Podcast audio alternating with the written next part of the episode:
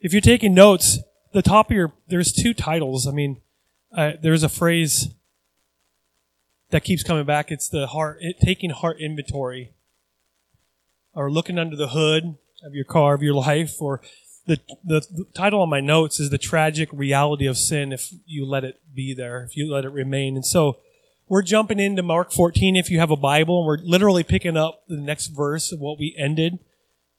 Last week, we ended with a tragic account of Judas Iscariot. And the interesting thing is, like a lot of, like there was a moment of, in Judas's life where when he dipped the bread in the dish with Jesus, it says that Satan entered his life at that moment. Right? So he made some choices even before that happened because a lot of people like to blame the devil on what, and Judas's sin. He, like, well, he made him do it. And the fact is he did these choices before Satan even entered his life. Um, and so we, we ended up saying that Judas Iscariot was beginning to plan to betray Jesus for how many pieces of silver? 30. And so we said last week that Jesus is worth it all, yet to Judas, Jesus is worth less than 30 pieces of silver. Like it was worth his, I'm not going to say he's in heaven or hell because I'm not, I, it's a nice little, uh, maybe not even fun argument, but it's just, if you're a Bible nerd, just to see what happened to him, and I don't know.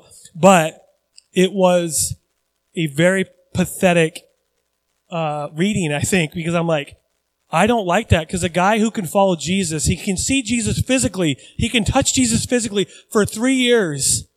He can leave everything in the past and go right to Jesus. Is someone that can decide one day that he's going to do something sinful. And I think it was more than just one day of, it was small little choices here, compromise there. And so before we get to the main message, I want to, this has, this is kind of a, I have no, uh, middle sentence here. So when I was growing up, think about Judas Iscariot for a moment. Now, when I was growing up, I was a huge baseball fan. Anybody like baseball? Mariners are looking pretty good to this year. I mean, it's pretty, pretty good. And the Seahawks. If we can get both those teams at the same time doing good, the Lord is definitely going to come back for sure. Um, but I rooted for the Mariners when I was a, a child. I mean, I rooted them uh, when there was no reason to root for them because they've never been to the World Series. Uh, they they're um, I believe it or not they're they may be one or, or two teams that have never made it to the World Series. They they they barely make it to the playoffs in the last 30 years, they've made it like three times, four times. And uh, when I was a kid, a little older teenager, there was a guy that came on the team that was named Alex Rodriguez. Anybody remember Alex Rodriguez? A Rod. Now we have a J Rod. J Rod just broke a major league record yesterday. But anyway, we'll we won't get into that. But A Rod um, he he was he had a hope in a future. He had a future as a Mariner, and then he was traded to the Texas Rangers, and ultimately to the very to the very satanic, not satanic, but the the the, the team that the devil that they root for in hell, the Yankees. No offense.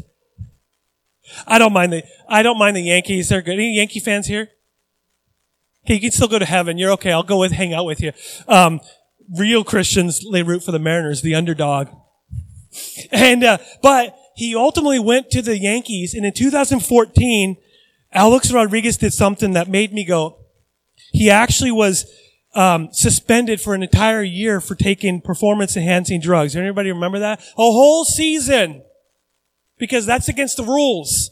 The Major League Baseball, the, uh, the Yankees organization, um, they have two rules. One, I don't think you can have facial hair if you're on the Yankees, which is weird. Okay. But the number two is that you cannot do any performance enhancing drugs. I, I think that's a good thing. If you're going to get muscle, you need to work for it. Right? Like me and Dwayne. We, we earn it the hard way. Right? And so he actually wrote a public apology. Okay. So I want you to think about this. He does something so stupid. He doesn't even hide it. He just says, you're right, it was an idiot. I take full responsibility for the mistakes that led to my suspension for the 2014 season. I want to express my deepest apologies to my fans, to my teammates, and I was a fan until he went to the Yankees. So anyway, um, and to the Yankees organization. Now he said something right after this that stood out to me, and it really reminded me of of our lives because we say something very similar to this when we go through seasons of sin, if you will, disobedience, doing things that's not pleasing to God, which if you're human, You've done things that are not pleasing to God, right? Two people. Okay, the rest of us are saints. Ding, it's so bright. You know, you're just so holy. We all have, okay? But Alex Rodriguez said this, I never thought it would go this far, and I never thought it would ever happen to me. So my question is, and as I'm looking at Alex Rodriguez, who, and there's a, I could name a bunch of baseball players that you could see how thin they were, and then they're all bulked up all of a sudden. They're like, they're bloated like a balloon. It's because of this fancy little drug that you use. But I look at that and I go, you used to be this, you had this hope and a future. You had this, as a Mariner player, I looked up to you, and all of a sudden, 2014, he has to publicly apologize and humble himself before the organization of the Yankees and America and the world. And he says, I never thought it would happen to me. Barry Bonds? Sure. Okay. Mark McGwire? Absolutely. But me, Alex Rodriguez? No way. I never thought it would happen to me. And have you ever thought about that in your life? Have you ever been through a season of sin or something where you said, you woke up one day and finally you admit some things that are going on in your life and you say, I never thought I would go this far. Another way of saying it is, how did I get here? It's like, it, I, there's no way on earth that I can get from here to New York City like that. I have to drive or or take a plane or take a train or, or walk. I can't just blink and I'm in New York City. But if I just blinked and I get to New York City, I'm going, how did I get here? How did I get from Kamiah to New York City? Like something went on between that. No one makes a choice in their life. I never do either. That I make a choice to disobey God and I go, how did I get here? I, I never expected in my life that it would happen to me.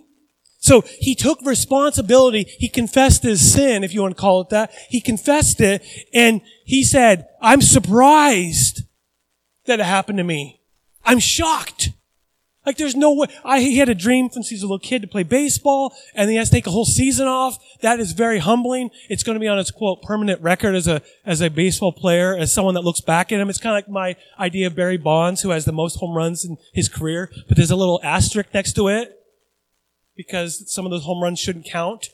But anyway, um, think about your life because we comprom- sometimes we compromise a little here.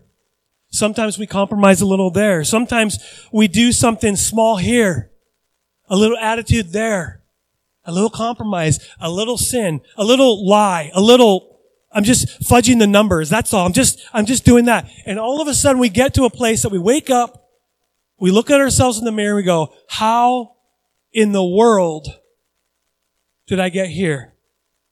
See, something so insignificant, all of a sudden our life takes a curve. And we're down a road that we never thought we'd be. In fact, the road is a lot curvier. We wonder what happened. See, the fact is, if you're a Christian, sin should not surprise you. I had a pa- I think it was my pastor let me Lord. I can't remember exactly. It was him, Pastor Tom.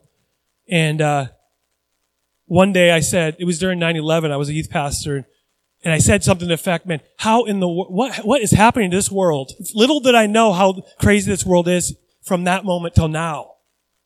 It, it's infinitely crazier right now than it was then." But I said, "How in the world?" I was shocked, and he said something to the effect of, why should that even surprise you? Sin is ruling this world. I said, you're right. It shouldn't shock me as a Christian. That sin is not something that you just do. Sin is actually in our human nature. It's the core of our human nature. The Bible, and this is not a very popular thing, thing, to say, I've had people disagree with me, but the Bible says that we're born with a sinful nature. You hold the baby who I remember Hayden for the very first time, like holding a baby for the first time, it changes you somehow. It really does. Um, I was scared. I'm like, I don't know how to do this. I still don't know how to parent. You know what I mean? But it's like, I, but the Bible talks about the baby having a sinful nature. In other words, a baby or us, we don't have to learn, we don't have to go into a book and learn how to do wrong. We just do wrong. For some reason, when I was in fifth grade, I took a rock and threw it and broke someone's window. I didn't have to read that in a book. Where did that come from?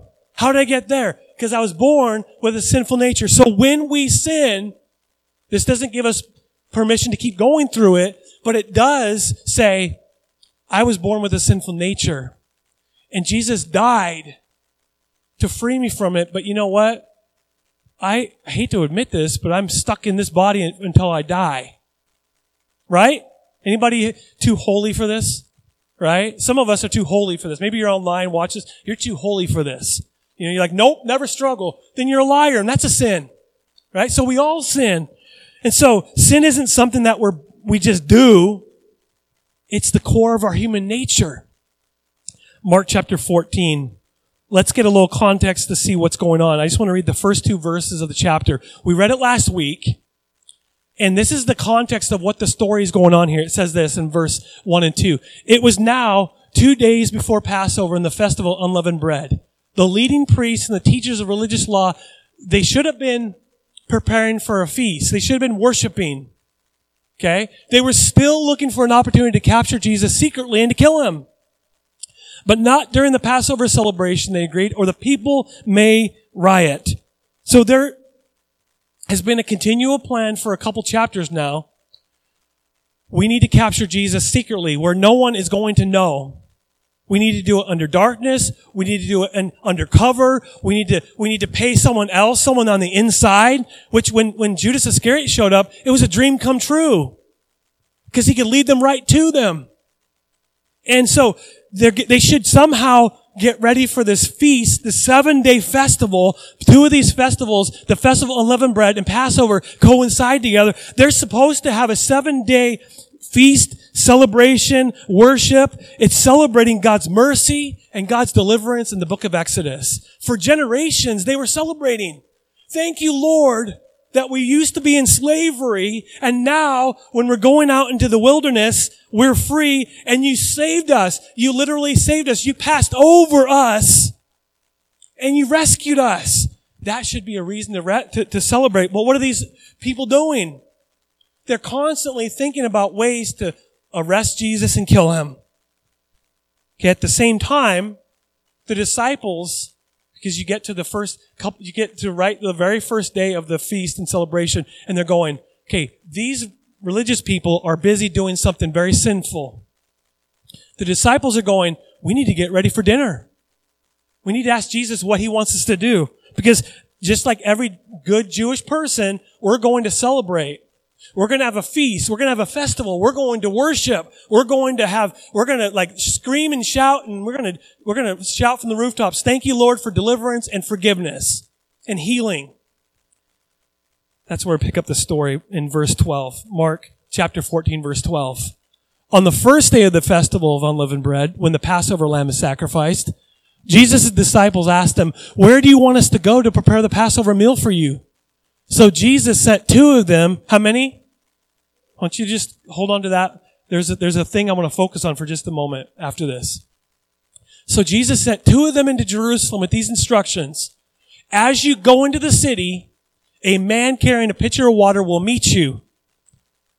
Follow him. That's pretty specific. Okay? At the house that he enters, say to the owner of the house, the teacher asks, where is the guest room where I can eat the Passover meal with my disciples? He will take you upstairs to a large room that is already set up. That's where you should prepare our meal. So the two disciples went into the city and they found everything just as Jesus had said and they prepared the Passover meal there. Everybody say exactly the same. Exactly the same. Jesus says, this is what you're going to expect. They go there. That's exactly what's there. Okay. I want you to think about that in your life. I had to pause here for a moment because most of us, including me, usually just skip over this. Okay. It, to me, it's like, oh, what, what's the big deal about this? But I want you to pause here because I want you to think about this. Is it possible? This is a side note, but it might be someone's takeaway. Is it possible that Jesus knows more than you? Is it possible that Jesus knows specifically in your life what's going to happen, good and bad? And you say, Lord, why didn't you take this away from me? You must not love me.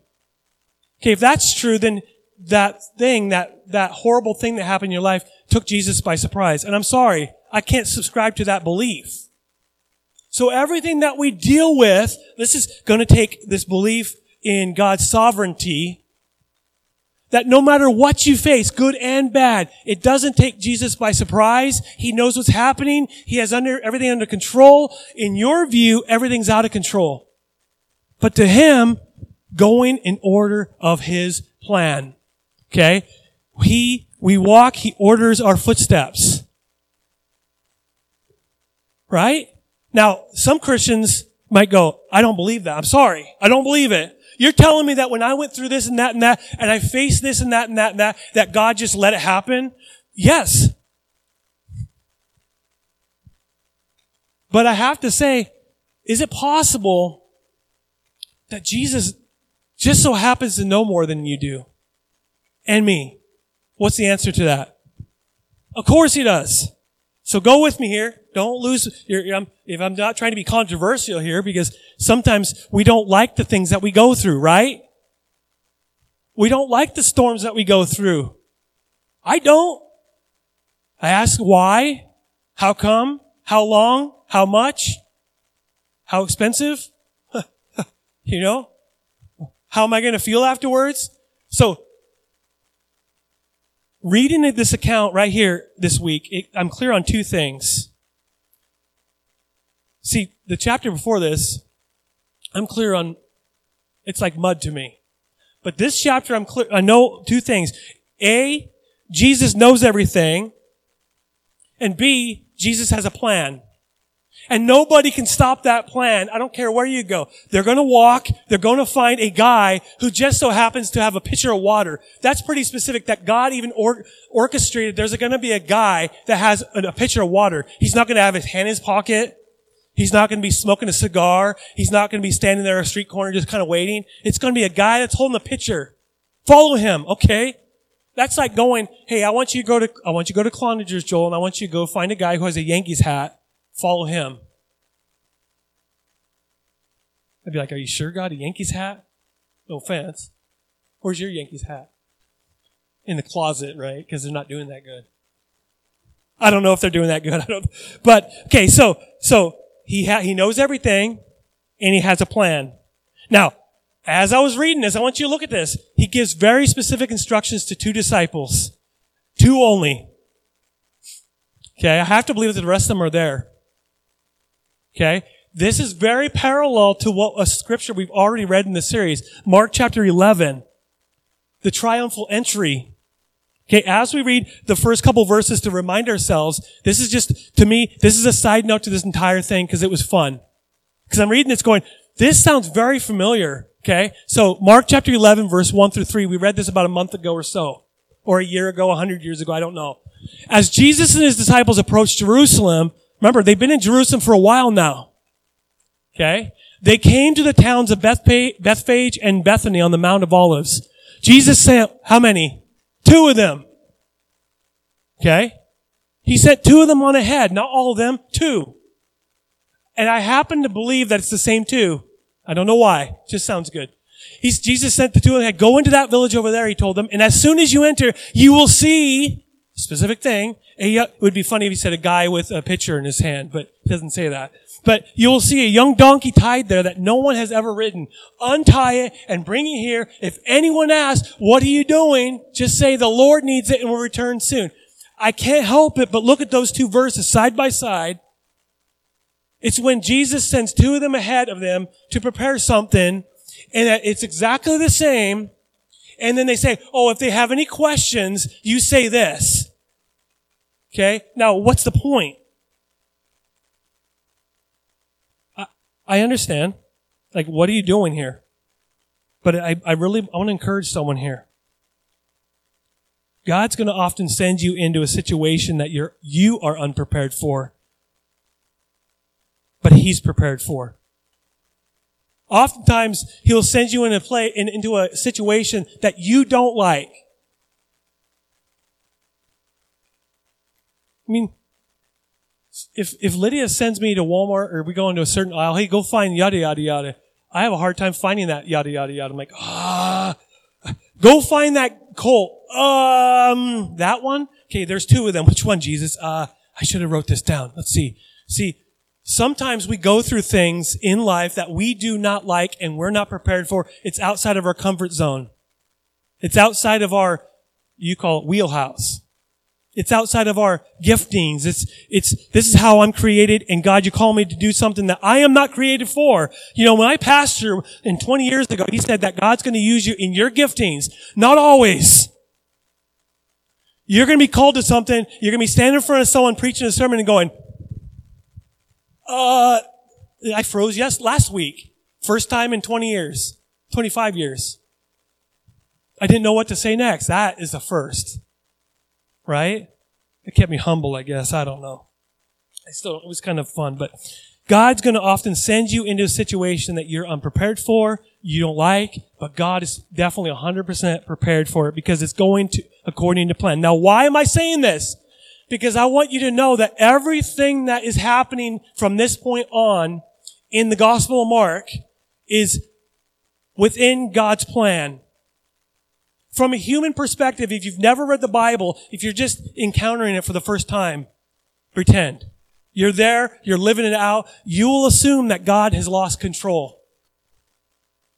Okay? Jesus has been saying the Messiah is going to suffer and die, and some of them have been saying the Messiah does not need to suffer and die. That's not what my Bible says. I don't know where they got their Bible at. Because Jesus can go, let me get that scroll. See right here? Boom. So God knows what he's doing. I want you to see that everything in your life is going according to plan. And even when life is falling apart, God has a perfect plan that no one, and I mean no one can ruin. Not even yourself. Listen, I've been, I'm guilty of it. Lord, I've screwed up your plan. Oh, really, Joel? You think you're so, so mighty then? That you have enough power in your life to mess up God's plan for this universe. Are you kidding me? Are you kidding me?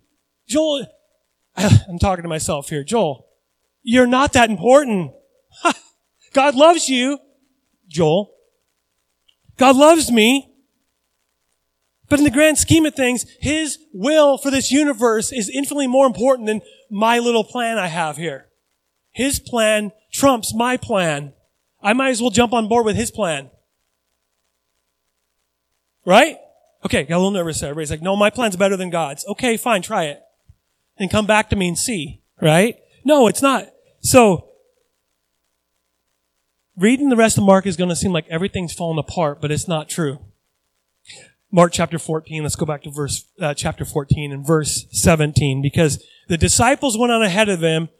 Two of them went specifically, and then it says verse 17, in the evening, Jesus arrived with the twelve. Okay, delayed entry for Jesus, but he gets there right on time. Right? As the, just like Jesus, right? When the meal's ready. I may or may not have known pastors in the past that show up when dinner is being served. like, oh, you guys having dinner right now? I know it's five o'clock, but you guys, oh, hi, okay. You know, but that's how Jesus is. He's like, he's like, just kind of walking. He's doing whatever ministry that we don't have written down. And he goes, Ah, you smell that? I love it. Let's go. I'm ready. I'm ready to minister and eat. Let's go. So in the evening, Jesus arrived with the twelve. And this is called the Last Supper if you're curious. Now, Mark skips a few details between verse 17 right here and verse 18. Classic Mark. He's missing an entire story that John has. Do you remember what he does right before the meal? What's he do right before the Last Supper meal? Washes their feet. I don't see that in this thing. And I like to throw I want, I want to throw that in there because this is a very important point to this entire thing. Jesus washing the disciples' feet. Who was there when he's washing their feet? Judas Iscariot. Okay? Very, very important. Even Judas who sold his soul to the devil for 30 pieces of silver, Jesus goes, I know what you're doing, but I'm going to wash your feet. Peter was like, no, no, I don't want to be wash your feet. You know, have you ever been to a foot washing ceremony? I was like that. No, no, no, no, no, you're good. I'm good. I'll, I'll wash your feet, but let me be in charge of it. I don't want you touching my feet, right? But then I let someone, we did it up here one time and it was the most powerful thing. I can't, I can't explain it. It, it was weird. Imagine me, non-Christian, you walk into a church and there's people washing each other's feet. Like, I thought you had showers at home. Mine broke. I'm sorry. No, no, you know, but that, that he skips a few verses, a few thoughts and he wants to get to the point. And so verse 18, right between this, Jesus shows up at the door, knocks on the door. I'm here. Where's dinner? And then verse 18, they're in the middle of the meal. So they've been eating for a little bit and Jesus stops mid-meal, pauses, and then he says, I want to talk with you guys. Now, the book of John says a very specific reason why he stopped. The reason why he stopped is it says he was troubled in spirit. As he's eating, there's a constant thought in his mind. Judas. Again, Jesus knows exactly what's going on. Does Jesus know more than you do? Absolutely. Judas has been behind the scenes for the last chapter going, give me 30 pieces over and I know where Jesus is. Judas has been looking for the perfect opportunity to hand Jesus over. This is before Satan entered his life, by the way. I thought that was pretty interesting because I used to blame Satan for this entire thing. But he made the choice himself to do what he did. Jesus was tr- struggling with what was about to take place. Verse 18 and 19 says this. As they were at the table eating, Jesus said, right in the middle of eating, he just stops. He goes, I tell you the truth. One of you eating here with me will betray me. Now I had to, I paused right there for a moment. What stood out to me there was a question. Lord, why didn't you just at that moment just look at Judas and point at him like this? Judas, it's you. Why do you have to be so mysterious all the time, Jesus? Because he's being mysterious here. One of you. I think it's very specific. I was like, Lord, please help me, reveal to me um, why you did it this way. Because, listen, I mean, I'll admit, no one wants to be pointed out, like, in the middle of a crowd. This person. But it's not like they don't find out as Judas at that moment. They do. The, the one that dipping the bread. Ooh, but look what happens. Greatly distressed, each one of them asked in turn, am I the one? And I thought, hmm, apparently these, and we're all sinners, right? Apparently all 12 disciples have something in their heart that they've been hiding because they think it could be them. If they, if they were doing decent in their lives, they would have no reason to go, is it me? Is it me? Every single one of them had, they had a little bit of doubt in their mind going, oh, oh, Jesus found out my life. Now he's mad. So they were greatly distressed. Me? Me? Me? Go. I mean, I could see this on a TV show. You, you, the, the camera is just panning from the first guy and he's going, me? Who me? Who me? Who me? Who me? And it's like, oh, am I the one? The disciples are shocked. They don't have a clue that Judas has already sold his soul for 30 pieces of silver. I hope it was worth it. Because he ends up buying a field and guess what he does? Commit suicide. Okay? So, he felt so bad that he took that money and bought a field with it and said, this is my death field if you want to call it that. But Jesus apparently knew beforehand that Judas has already been conspiring to arrest him. Again, I go back to that same thought. Could it be possible that Jesus knows more than you do? Why don't we trust him? Why do we think that we know better than he does? Why do we not trust his plan? Even when things go out of our control, why do we not trust the process that he has us in? Why? Because we're human. Because we don't like discomfort. We don't like to be nervous. We don't like to be scared. We don't like to be anxious. We don't, we like a comfortable, nice, if you're in a plane, you don't want the turbulence, right? Have you ever been in a plane with turbulence? Boom. You go, don't watch the movie Alive right before you take a plane trip. Just saying. Ugh. But you're on a plane. You have a nice little, you know, Coca-Cola. I know that's what they usually serve, but, and a, maybe a meal and there's no, it's just smooth sailing. We'd rather have that than when you're on there, the, the, the coffee or whatever is just spilling everywhere and you're sitting there, the, the whole mass thing pops out and you're like, we don't want that. We don't want that in life either. I know I don't. So, Jesus already knows. Verse 20 and 21 says this. He replied, because they're going, who me? Who me? It's one of you twelve who is eating from this bowl with me. For the son of man must die, as the scriptures declared long ago. Here, this is sad. Look at where Jesus, he, he, I, I believe it with my heart that he was looking at Judas right now. How terrible it will be for the one who betrays him. It would be far better if that man had never been born. How many of us would want that said to you about from Jesus? You know, I've, it'd be better, you would have been better off if you never were born. So think about Judas for a minute. Like, what happened? What happened? What in the world? It's sad. It's horrific. It's pathetic. It's, it, it makes, cause we think Judas has got a bad rap for, for a reason. You know, what do we, what do we call someone who betrays you? A Judas. Right? Anybody ever have any Judases in your life? Don't say them by name. See, some of us are so bitter we could name that name right now. That person really was a Judas in my life. But I want you to think about Judas as a human being for a moment. He was a follower of Jesus for three years, was he not? He left everything to follow Jesus, did he not? He, he sacrificed his life, his livelihood, his comfort, his home for Jesus. So he sacrificed it all for Jesus. So just look at him as a human being. And he's made in the image of God. Is he not? God created Judas knowing what Judas was going to do.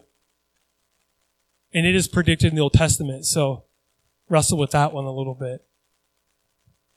So, yet here he is with Jesus, right across from Jesus, and Jesus goes, it would have been better if you did not, if you were not born. I'd be tempted for Judas, as Judas, not to grab the bread anymore, because it says that they grabbed the bread and they dipped the bowl in the bowl together. I mean, I can imagine, whoops. I fell for it. You know, I would have been like that. I fell for Jesus, you know, but Jesus is so smart and so wise and knows everything. He knew exactly that's how it was going to be. See, and here I am preaching this passage to you that's very melancholy, sad, down. Amen. Let's go home. My question as I was going, wrestling with this the last couple days is what might the Holy Spirit be saying to me and you through this passage? What? Because it is such a classic and famous passage, Judas. Some of the disciples' names, you're like, Nathaniel, who, who, who's that? Right? Like, who, who? Right? Bartholomew? Who, what, what, what? I could like to call him Bart. That'd be cool. But but Judas, he gets a bad rap. Him and Thomas. But Judas Iscariot, there was two Judases. I shouldn't, I shouldn't pick on the other Judas. Judas Iscariot. but I want to go back to the idea that many good Christian people are surprised by sin. They cannot believe one day you wake up and you either say something that you shouldn't say, you think something you shouldn't think, you look at something you shouldn't look at, you compromise here, you compromise there, and you go up one day and it's taking you down an entire path. Your marriage is all thrown, is out of whack. Your health is out of whack. Your spiritual walk with it is out of whack. You have no peace. You have no joy. You have no hope. And you stop and you go, I have no idea how this happened. We've all been there. But should it shock us? Because if you're human, I want to give you permission to be human for just a moment there are going to be times when you are tempted. There's going to be definitely times you're tempted to compromise in that little spot. Just a little compromise. That's it. No one's going to know. No one's going to know. And those little compromises can ball up and snowball and ultimately get to a place that you're way off left field or right field. I mean, haven't we all been there? Okay, the reason why we're all quiet is because we're very nervous. Because this is not, I told this to the guys in the small group, this is not a fun topic. Let's talk about sin today. Yay! Let's do that. Let's talk about the things going on in your heart. No, right? No, I don't want to do that. But the best thing that we can do right now in our life is take inventory of our heart and see what is going on. See, it shouldn't surprise us. As we look at human history from Adam and Eve all the way forward, look at all of the godly people in the scriptures, all these saints of old, and look at their stories. How many of them had no sin? See, the problem is we put some people on a pedestal. We elevate them so high to sainthood that they're destined to fall because we elevate them so high they can never struggle. And when I, I'm guilty of this, there's certain pastors in the last 20 years that I went, wow, they're amazing. And over the last 15, I don't know what, I mean, I, here I'm saying I don't know what the problem is. Over the last 15 years, there are numerous pastors, well-known pastors, who have fallen from grace, if you will. They have fallen into sin and they're gone. They're done. Mike, I always look at that and go, what happened? Here's why. Part of it, part of it is because we elevate them so high they could never mess up. They're, they're only destined to fall. When you put them on a pedestal, wow. The only way up, the only way off of that pedestal is down. So, there's many reasons why people struggle and we all struggle, but that's part of it. See, it is healthy to look at us and other people. Where does a person who falls morally, where does that begin? Like instead of just going and going, I can't believe that such and such person did that. I can't believe they cheated on their spouse. I can't believe they did this. I can't believe they took money from the church. I can't believe, I can't believe. We get so wound up over those things that we forget, where did that begin? Way back here. A small little compromise there. A small little compromise there and here. Just a little choice. I thought, I was thinking, God, what is it that causes us to do horrible stuff. Well, there was a very specific thing that he told me, and I don't know if this relates to anybody here, but it may begin, it, where does the sin begin? It begins with a life that's maybe too hectic or too stressful, too busy, and through your exhaustion, you do things that are compromising to your life that is self-medicating, comfort, stress relief, why, why do we sin? I want to be very honest. Some of us will disagree with this, but I 100% agree with this because sin feels good temporarily. It never will feel good for a long time. You'll be always looking around on your, behind you going, is anyone watching? It's a horrible place to live to see if someone's going to find out. But the thing is, a lot of us, maybe all of us, there are times that we find ourselves doing things that we normally wouldn't when we're tired, when we're busy, when we're stressed, when we're anxious, and we're trying to self-medicate ourselves with certain things that feel good. Because it makes us, our body feel good. And ultimately, your body might feel like great, but your heart's withering away. My heart is withering away. And then all of a sudden, it seems out of nowhere, a person falls. Yet it's something it starts with something so little. So what is the Holy Spirit saying? Three things. He might be saying something to you specifically, and you need to write that down and remember it. But there's three things that I really feel that the Holy Spirit's saying through the scripture. Number one is the reality of sin should make us humble. The first part is this, the reality of sin. It's there. Jesus died to take care of the penalty of sin, yes. But you're going, you and I are going to be tempted to sin. It's there. You're swimming in a cesspool of sin. At some point, as you're swimming, you, you, you're going to go, oh, I like that. It's just the reality of the world that we live in. That's why when we see very, quote, holy people that fall from sin, fall from ministry, we are shocked. How in the world can they fall like that? I'm guilty of that. There's times I'm like, what in the, how? And I go, you know what? I'm guilty of elevating and putting them up on a pedestal. That's not fair. They can't struggle, but I can. So, The reality of sin should make us humble. So the first thing I ask when we read this, the whole thing is why in the world did Jesus was vague about who it is? Why not just point at Judas at that second and say, you, you're the one. Why do this whole mysterious thing about the bread and the, and the wine? Why? I, I, I feel like the Lord has led me. I don't know. This might just be for me, or I don't know. I felt it was the reason why is because it gave the, all the disciples a moment to do self evaluation, self inventory. Because if they would have, if Jesus would have said, guys, let's stop for a moment. Judas is going to betray me. What would the disciples have done? Focus on him, his sin, her sin, their sin. They, they, that's what they would have, fo- they would have not been focusing right here. They would have remained in their sin. They would have remained going, oh, I'm doing so good. I never would be like Judas. Right? At least I'm not like Judas. At least I'm not like Hitler. At least I'm not like this or that. I'm doing pretty, pretty good if I'm not, if I have to say so myself. That's called pride, by the way. The reality of sin should make us humble. The reality is, it gave them a second to not focus on Judas' sin. They all took heart inventory instantly. They had to humble themselves at that moment and say, could it be me? Why would they say, could it be me? Because there's stuff in their heart that they know they haven't dealt with. That was the first thing I thought about when I read it this week. I'm like, how can I never have realized that the reason why they all were like, it's, it's, is it me? Is it me?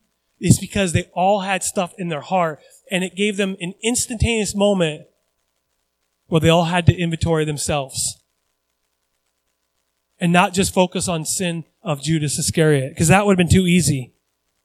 So my question for you today, for this one, is how is your heart right now? Not the muscle that's pumping blood. How is your, how is your, how is your spiritual heart? How is the thing that gives your spirit life? How is your core? Because if it's not doing well, this is a great opportunity right now to say, Lord, maybe it's this. Could, could it be me? Am I the next one that could morally fall? That's what I mean by humble. Because it's no, it's not just the high profile people that fall from sin, uh, or from grace into sin. It could be us next. Anyone, because we've all known people that it shocked us to know. But you know what? Those high profile people that you and I used to think that they were perfect, they all had stuff under the surface that they did not share. And it, to us, it seemed like it was out of nowhere. But that's not true. No one just falls into sin randomly. Small choices here and there. I need to stop being so judgmental over others because I could be the next one if I'm not careful. Speaking of careful, the next one, the reality of sin should make us humble, but it also should make us careful. The reality of sin should make us careful. We need to be very careful with how we live our lives. We, this is going to sound like a youth group sermon for just a moment. You know, put a Bible between the two of you. Make sure it's a family Bible. One of those big Bibles. And you go on the church bus back in the day. You put the boys on one side, the girls on the other. Even in college, you had a boys' dorm and a girls' dorm. And if the girls come over once in a while, I think it was on a Friday, you better keep your door open. Remember? You couldn't close the door for good reason.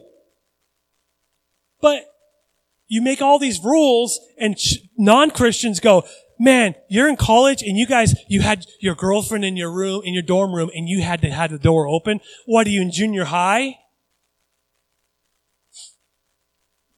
The fact that any, any college student in, at Northwest College could have easily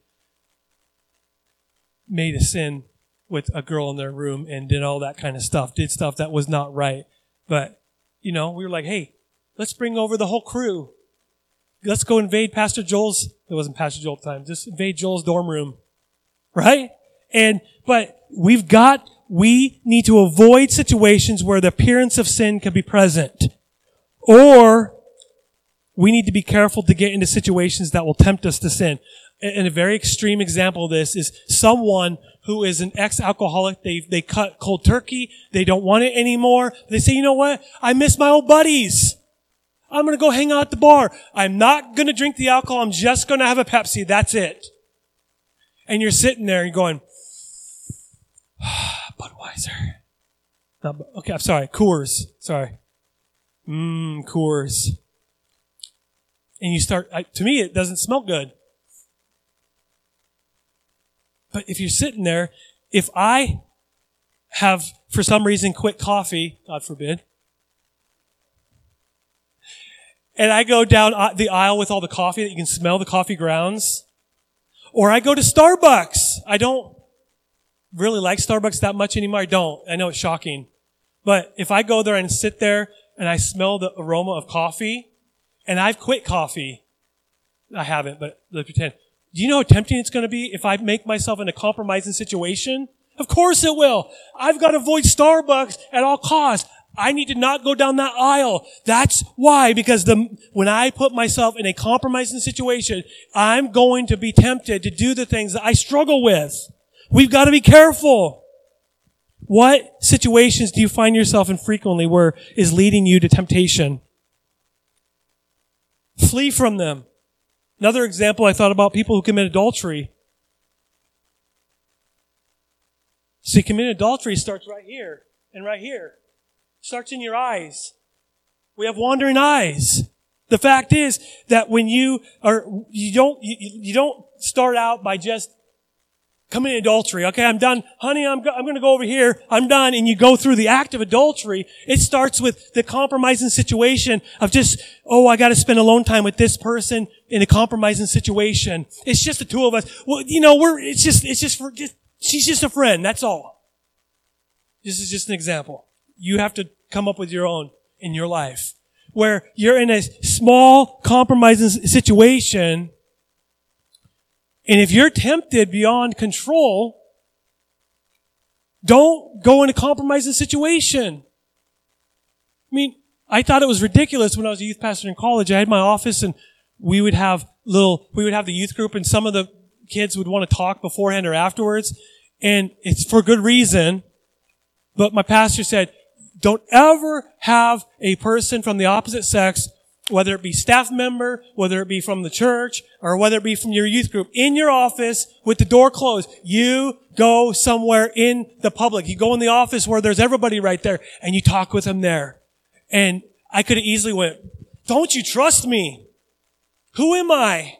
No, my pastor, who was telling that to everybody, all the whole staff, he was protecting us. Don't go in a compromising situation. We got to be careful. We got to flee from those compromising situations. So if you're in the middle of a sinful season, I want to give you a warning. Be careful. It could lead you down a dark road, but I also want to offer you hope and God's going to offer you a way out. And as I was doing this yesterday, the very, the verse popped in my head. I had to add it was 1 Corinthians 10, 13. The temptations in your life are no different from what others experience. And God is faithful. He will not allow the temptation to be more than you can stand. When, say everybody, say when, not if, when you're tempted, He, God, will show you a way out so that you can endure. You're never in a situation where it's beyond your control. So, God's grace isn't far from you. Reach out to Him today if you're in a season of sin. And be careful. Last but not least, this is the shortest one right here. This is the almost done. The reality of sin should make us thankful. What do you, huh? The reason is, where is the story that we're reading leading to? Jesus' death. Obviously his resurrection, but leading to his death. What is he dying for? The sin that separates us from God. So, we now have access to the mercy of God because of what Jesus did on the cross. That should drive us to our knees. See, sin is a reality, but God is greater than our sin. And as we close in prayer, I want to pray, but remember when Judas was around the table and Jesus was washing feet? Mark would have us ignore the whole thing, but I want to pray, but I want you to, re- I want to remind you for those of us, maybe you're online or you're, you're watching this right here and you feel like Judas a little bit. You're like, oh, I haven't been living for Christ. And he wants to offer you a relationship. He, he was offering Jesus a friendship up to the end. That's what the foot washing thing was about. And so he gives Judas that opportunity for friendship and relationship. Jesus is offering you the same opportunity. Let's take a moment and seek the Lord. Holy Spirit, thank you. It's a tough one, Lord God, but we all know it to be true that the best thing we could do right now is to take heart inventory, to look under the heart, to look in the heart and say, Lord, what is going on here? Is it something that's good? Or is there something I'm holding on to? God, you are so merciful that we can just hand that sin over to you and say, Lord, replace that sin in our heart with your goodness, your mercy, your, your love, your Holy Spirit. Fill us up to overflowing, God. I thank you for my friends here. I pray that wherever this week leads us, that we would take heart inventory over and over and over and over, and that would lead us to a place that it's in a good relationship with you, God. We thank you in Jesus' name. Amen. Amen.